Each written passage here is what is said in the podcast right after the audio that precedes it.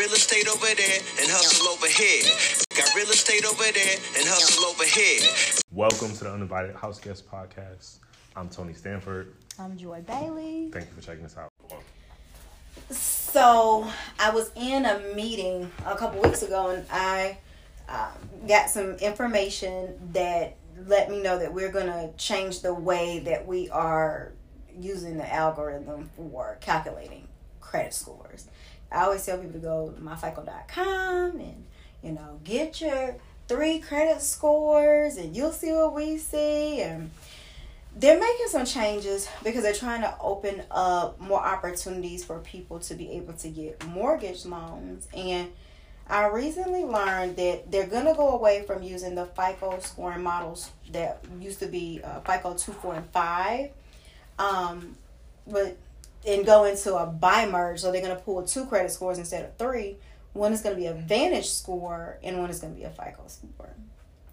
So that's going to be really interesting. But the thing that was like really unique about this was when you look at the way that your credit score is um, calculated, 35% of your credit score is your payment history. Like, have you been paying your bills on time? All the time. And then the next highest, um, or heaviest calculate heaviest variable that's calculated is how much money do you owe. Um, that's gonna be a little bit different with the Vantage scoring model now, where they're gonna lean more heavily on how much credit have you used and how much credit you have available. Um, but the payment history is actually gonna be like the third biggest factor instead of like the biggest factor involved. So we have some changes that are coming, and they're gonna really shift the credit score because I asked somebody, hey, uh, take a look at your credit score. Let me know. Do you see that on there? And she was able to pull up the scoring model that I asked for. She said it was a hundred point difference, hmm. just based on the fact that they're shifting away from leaning so heavily on payment history and leaning more heavily on are you maxing out the credit that you already have. That's an interesting, I guess, way to do it. Um, well, I mean, I guess that gives you a higher credit score, which is good. Mm-hmm. But obviously, your total, your income still has, I guess, the major factor on how much you can affordability. I guess I should say, which I guess looking at just how the housing market is, that's I guess be my question as a realtor or even a potential homeowner is affordability is still key. Of the when you qualify, you still if you're going to the lower end of the spectrum, you're still in lower end of spectrum, right? Absolutely. Um, no, that's a that's a great point. Now it isn't going to uh, make you afford any more house. That is absolutely true. But if you are somebody that has, let's say, you make a hundred thousand dollars a year, and your credit trash, you can't buy nothing. Fair enough. But if you're in a scenario where you can get your credit cleaned up and you have the income and the assets, this is going to move the needle for you. But that's so funny that you said that because I'm always the person in the room that's like, these are horrible ideas. Like, they're not thinking about it. Because you're absolutely right. Like, at the end of the day, it is about how much money you have and how much money you earn. It's not going to create a flood into the marketplace. Even though it's designed to help make it more accessible by you know helping people with their credit scores. But no you're a thousand percent right. Like no it's not going to make the houses cheaper. It's not going to give you any more money. It's not going to increase your income. It's just going to so i think you you you kind of ju- you actually made a good point. So you said this is for again someone who has a decent income which i guess we talked about incomes a lot on this podcast before. Um so i guess this is to help the people who say they make good money, but they had a ton of student loans, right? Or somebody who maybe we had poor credit because of what they were doing as a college student, potentially maybe again run up credit cards at I don't know whatever insert department store here, Express or uh, wherever people were shopping. I guess was cool then Abercrombie and Finch or something. I don't know, whatever stores that was cool. Um, I hope it wasn't Steve & Barry's, but um, yeah, so I mean, I think it helps those like you know, prof- young professionals or professionals that are kind of that that age who hey they've been interested, um, and I think even obviously interest rates are coming down. So I think those two in, in uh, connection with each other could possibly put uh I don't know maybe ten percent more people back into the market who weren't qualified. I don't know the numbers, but in my head it's a small subset of the larger population. Yeah, yeah. It's not a whole lot. I mean, I had a lady last week, a couple weeks ago. She called me, and uh, she wanted to buy a half million dollar house in Atlanta. And the first thing that I always do, I intentionally will throw out a number to create some shock value because people oftentimes cannot translate what a purchase price is to a payment. And so I said, "Oh, okay. So you good with like I don't know, like a four thousand dollar a month payment?" She was like, mm, "If I had to." Oh, well, okay. Let me get out my pen and paper. So we're so when we really kind of got through peeling back the the layers of the onion, so to speak, her credit was the problem. She could not move forward. She had the asset. She was gonna add her mom onto the loan. Um, she the credit there was nothing that we could do about it. Her credit was like in the four hundreds, and so she was actually the one that told me because I when I knew about the change in, in scoring models, and so I asked her when she was looking at the FICO site. I said, "Well, what what score is your FICO ten?" She's like, "It's hundred points higher." So the, that means that she's not going to have to wait as long potentially to get the score up with the change. Now, let's put that in context too. This is not a change that's happening tomorrow. We're talking about something, you know, probably the back half of 2024. So we are at least a year away. And I've been through implementations of different things, and they always kick the can down the road for uh, several reasons. So it very well may be 2025 when they actually started. But by that time, she would have fixed her credit score anyway. so it really doesn't matter. But um, but yeah, for people that are in a scenario where they're like, "Oh, I'm working so hard on my credit score," this is gonna make it a lot easier to give yourself a shot in the arm uh, to get your credit score up quicker. Because when you have late payments, they gonna be late. They just late. They late. They late forever. You, you know what I mean? You can't you can't unlate it. You can't. You know what I mean? But you can pay down your credit cards. That's something that can be done. That's gonna have an immediate impact on your credit score. And so we with these new algorithms, hopefully the way consumer debt is set up right now in the country, hopefully that will move the needle for a lot of people uh, that want to purchase homes and allow them to get the credit score up a lot faster and get into homes a lot faster. Does this um put the credit card professionals out of a job per se, or do they still have a place in the marketplace in this new FICO advantage scenario? Oh yeah, they they be there. oh yeah, it definitely. I mean, it's gonna matter. You're gonna definitely have to still make those payments on time. Uh, but hopefully, um, if you just miss one payment, it's not gonna impact you so severely that you're losing 80, 90, 100 points because you missed one payment. Because that could mean the difference between being able to qualify or not qualify. So hopefully we'll see the the shift. Hopefully. Because the scoring models that we use right now are super super old. They they are like i said two four and five. We all the way up in 10 now. So they're they're making revisions. They've been making revisions for a while but the mortgage industry is so conservative. We're like nope this way we're doing it. We've always done it this way. We're not changing it. And so now they are going to make some changes That's again, I think that's definitely progress in the in the direction. I can think of a few clients who I've like talked to over the years who would benefit from something like this. Um, and again, they, definitely had the finances, and it was again they made some mistakes early in their twenties, and you know it came down on them obviously when they were looking to get a home. So Yeah. definitely, um, I'm excited to hear this. Obviously, I'm sure more information will come out as it closes to the release of that.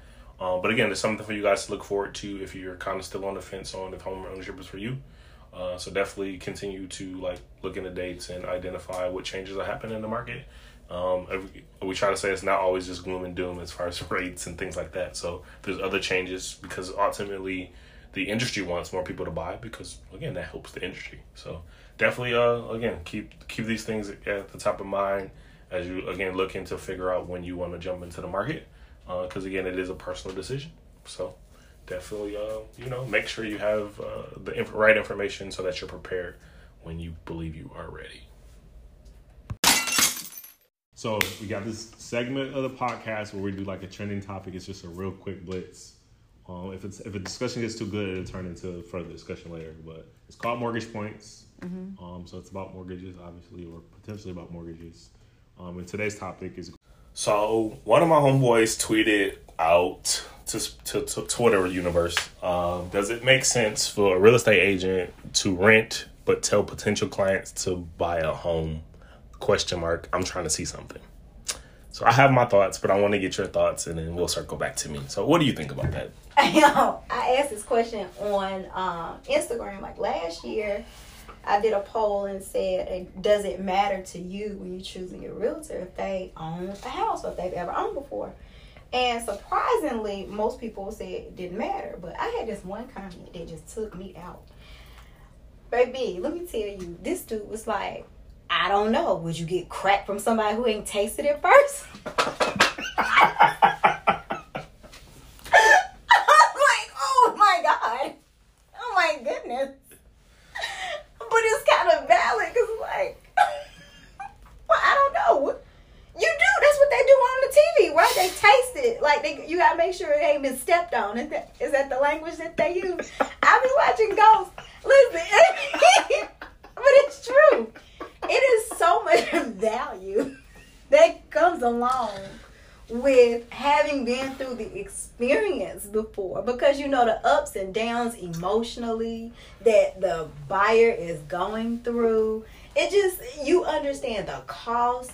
And you know a lot of times realtors they gonna push and push and push. Well can my client qualify for more? No you know they're not considering the full picture of this person has never had to pay gas or water before. That's a new bill that they're going to have. They haven't considered the fact that they have this you know they having a baby and they got a thousand dollar daycare bill on the way. They haven't considered so many factors that when you are actually behind those doors and you have to cut that check every month they don't understand all of the other things coming along. So i absolutely think that that's something that should be considered whenever um, somebody's trying to hire a realtor and even you know where you get your drugs from too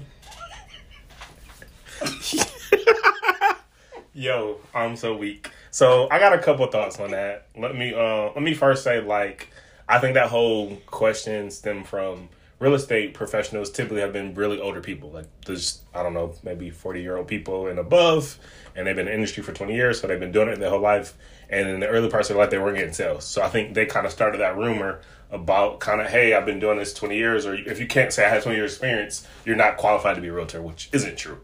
Um, but I would say I'm gonna tell you guys how I answered my friend, and then I'll give you some more insight. Okay. So what I said to him was, on one hand, you got you got a point, but it's kind of a false narrative. I said a dentist can give you a root canal, right? But that don't mean they actually have to have one, right? Um, and I said that he he loved the analogy, obviously. And then I kind of went on to tell him, but I feel like I'm a better realtor because I also owned the house before I became a realtor. So I think I can like can go both ways because again, if you doesn't you don't necessarily you can be passionate about something and that allows you to be good at your job, right? Some people maybe they buy five houses they own, right? They can still suck at being a realtor because it's the people side of it that I think that's important. Like, can you make it uh, the connection between hey, this is what you want. Okay, I hear what you're saying. Can you interpret the things that the emotions that you talked about? That can you interpret that to help them get into the house? Not just having the book smarts about it, but can you actually get the transaction done?